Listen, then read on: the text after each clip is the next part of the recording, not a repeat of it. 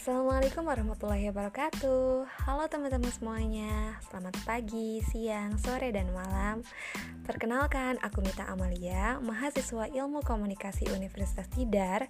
Pada kesempatan podcast kali ini Aku akan membahas tentang citizen journalism dari mulai definisinya, sejarah perkembangannya, posisinya dalam ranah media, bagaimana kriteria-kriterianya, dan di akhir kita juga akan membahas nih beberapa informasi yang aku dapetin dari liputan Citizen Journalism.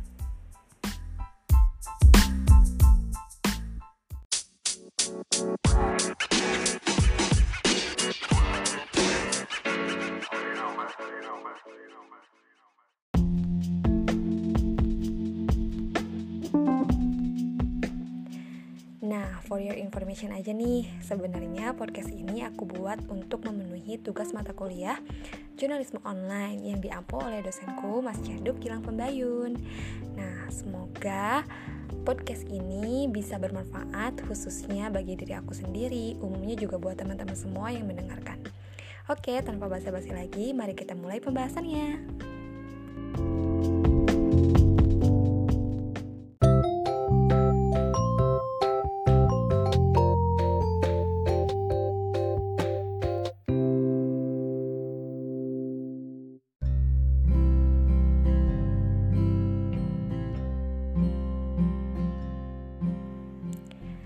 Jurnalisme warga atau yang lebih dikenal dengan citizen journalism itu adalah sebuah tren baru dalam dunia jurnalistik nih, di mana siapa pun dapat ikut andil dalam sebuah pemberitaan tanpa harus menjadi wartawan atau profesional terlebih dahulu.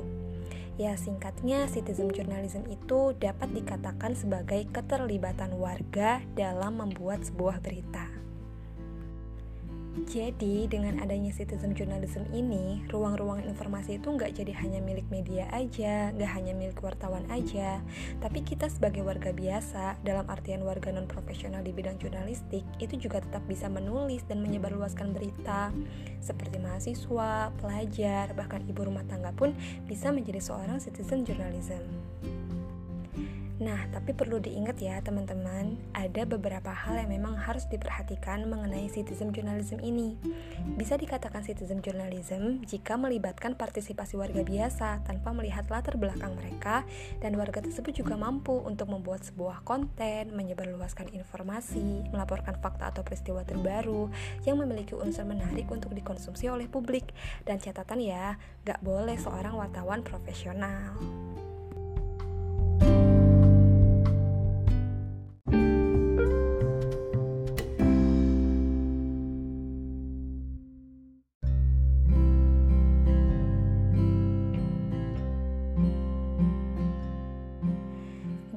Sendiri, citizen journalism itu ditandai dengan kehadiran Radio El Sinta sebagai pelopor di tahun 2000-an. Nah, Radio El Sinta ini memiliki 4.000 jurnalis warga yang tersebar di berbagai daerah. Nah, dari dulu hingga sekarang, Radio El Sinta itu masih membuka forum interaktif dengan pendengar, di mana mereka bisa menelpon pihak radio kapan pun itu untuk memberikan sebuah informasi.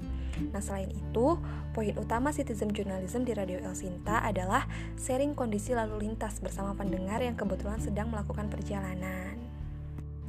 Berbeda dengan Radio El Sinta, media TV atau cetak justru di awal tahun 2000-an mereka masih enggan nih mengadopsi citizen journalism karena takut kehilangan kredibilitas dari berita yang akan mereka muat.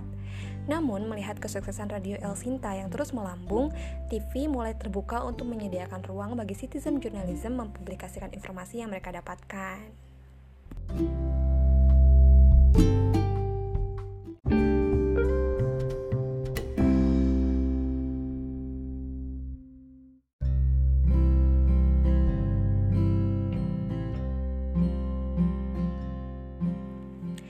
Memang pada awal kemunculannya, citizen journalism menjadi polemik di berbagai kalangan nih. Mereka mengatakan bahwa produk citizen journalism itu nggak bisa disebut sebagai produk jurnalistik, mengingatkan mereka juga bukan seorang ahli. Mereka bahkan nggak mengikuti pelatihan jurnalistik sama sekali seperti wartawan wartawan pada umumnya gitu. Jadi kredibilitasnya itu diragukan. Bahkan beberapa pihak menganggap bahwa sejatinya citizen journalism itu hanyalah seorang warga yang kebetulan menemukan informasi dan menulisnya atau menyebarluaskannya kepada publik. Namun selain dampak-dampak negatif tadi yang menjadi polemik tadi itu, kita juga harus mempertimbangkan nih dampak positifnya dari adanya citizen journalism itu apa sih? Jadi citizen journalism ini memiliki nilai proximitas yang tinggi nih terhadap warga karena biasanya itu memberitakan eh, peristiwa-peristiwa yang terjadi di daerah mereka sendiri gitu dan e, mereka juga hadir untuk mengisi kekosongan di mana sebuah peristiwa itu tidak mampu dan tidak bisa diliput oleh wartawan profesional. Nah, dampak positif lainnya yaitu citizen journalism lebih transparan dan demokratis walaupun terkesan subjektif ya karena itu perorangan, namun kan bebas nilai gitu. Jadi, citizen journalism ini bisa dijadikan alat untuk menampung aspirasi warga dan kritik terhadap media yang dikuasai oleh pemerintah ataupun pihak-pihak lain yang memiliki kekuatan dan sering kali menjadikan media sebagai alat kepentingan mereka. Thank you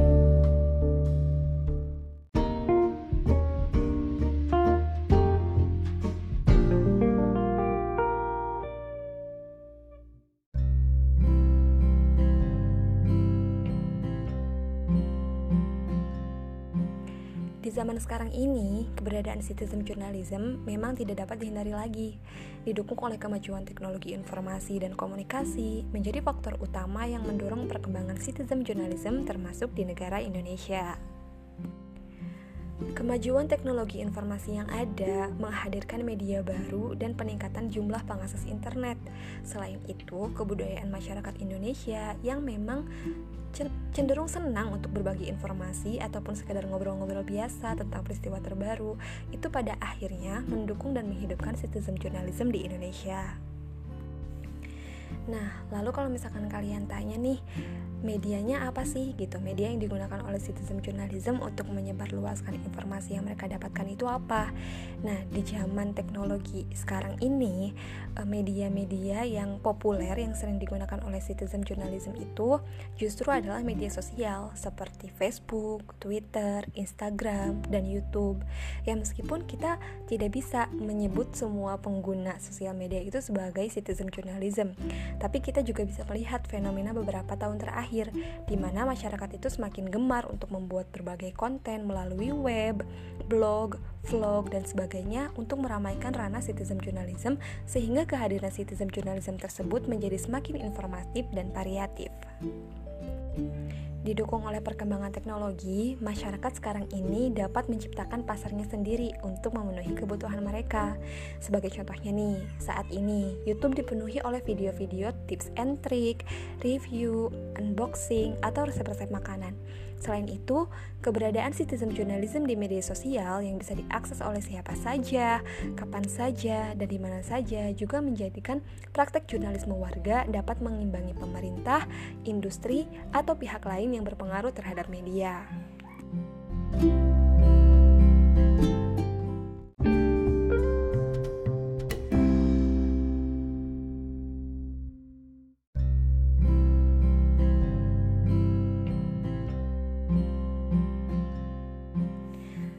Selanjutnya, seperti yang kita tahu, perkembangan teknologi kan juga menciptakan konvergensi media nih, yang mana konvergensi media tersebut juga mempermudah media konvensional untuk melebarkan sayapnya demi beradaptasi dengan kehadiran citizen journalism.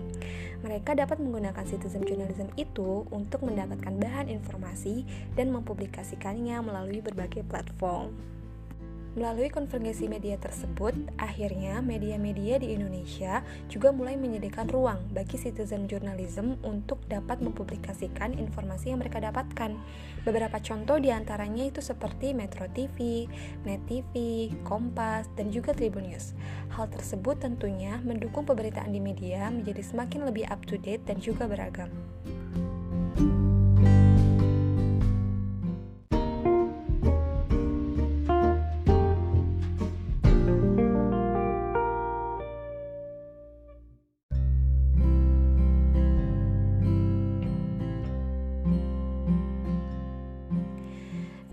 Kira-kira apa aja sih syarat dan kriteria agar seseorang itu bisa disebut sebagai citizen journalism? Tentu ada kualifikasinya tersendiri ya teman-teman. Jadi yang pertama, itu seorang individu harus mengetahui peristiwa atau hal-hal menarik bagi publik agar berita atau informasi yang mereka sampaikan itu dapat diterima.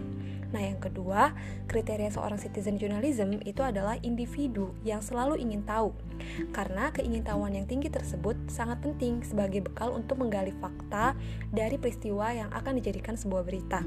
Nah, yang terakhir, individu itu harus memiliki kemampuan observasi dan analisis agar beritanya lengkap dan runtut.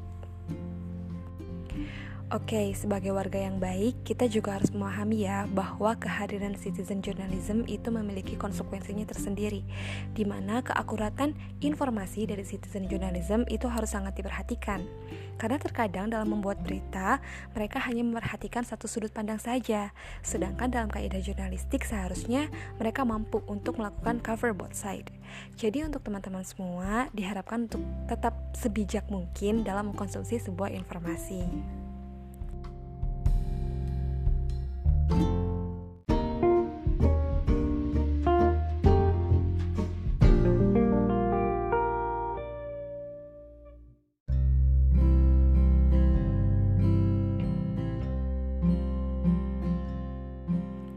Nah, oke, okay. sekarang kita sampai ke pembahasan tentang uh, contoh liputan citizen journalism yang aku temuin gitu. Nah, salah satu contoh partisipasi citizen journalism di media sosial Instagram itu adalah kemunculan akun-akun dari kota atau daerah tertentu. Jadi, biasanya kan uh, kota atau daerah tertentu itu punya akun Instagramnya sendiri gitu loh. Nah, salah satu contohnya itu akun Instagram Kota Magelang ID yang sering mengunggah video atau foto yang di dalamnya terdapat informasi atau berita-berita lokal dari daerah Magelang dan sekitarnya. Nah, akun tersebut sering kali memberikan informasi-informasi terbaru seperti kecelakaan, kriminal, lowongan kerja, bahkan kuliner atau tempat-tempat wisata secara cepat yang mungkin tidak dimuat oleh media-media resmi. Kontribusi akun tersebut dalam pemberitaan lokal sangat bermanfaat dan terkadang memberikan hiburan nih bagi orang-orang yang tinggal di Magelang dan sekitarnya. Akhir-akhir ini, akun Kota Magelang ID gemar menginformasikan beberapa kulineran yang rencananya akan buka di Kota Magelang, seperti contohnya Bigacoan, Pizza Hut, Chat Time, atau Domino's.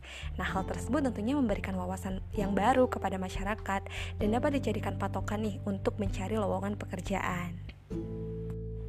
Nah, terus selain dari akun-akun daerah seperti Kota Magelang ID, itu di mana lagi sih kita bisa menemukan citizen journalism gitu. Nah, salah satu yang sedang ngetrend itu tweet, tweet yang biasanya ada di Twitter.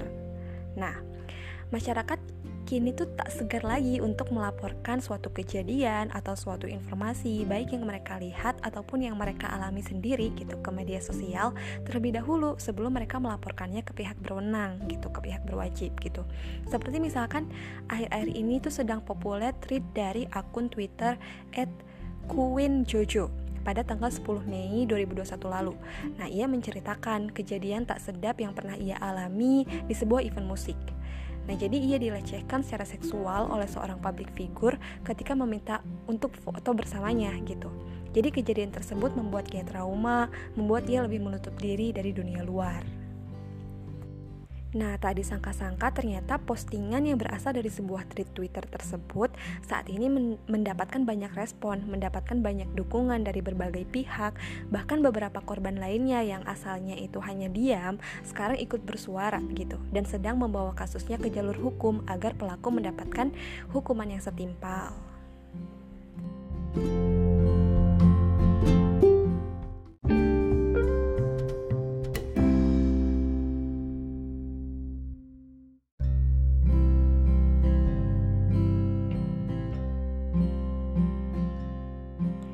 Nah, kesimpulannya dari contoh-contoh yang udah aku jelasin sebelumnya, itu ternyata bahwa citizen journalism di era perkembangan teknologi saat ini memang tidak bisa dihindari.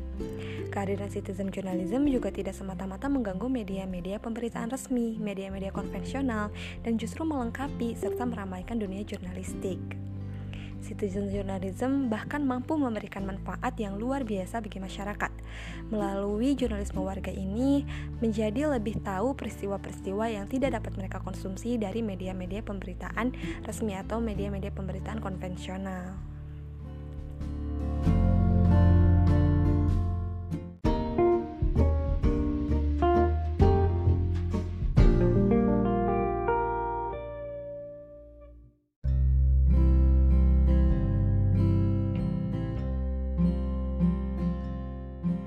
Oke deh, ternyata udah panjang banget nih ya pembahasan tentang citizen journalism ini. Gimana nih, udah mulai paham atau masih ada yang kurang dimengerti? tapi untuk podcast kali ini kita cukupkan sekian dulu ya teman-teman. Semoga kita bisa bertemu lagi pada kesempatan selanjutnya. Oke, terima kasih sudah mendengarkan. Hope you enjoy dan semoga bermanfaat ya. Goodbye.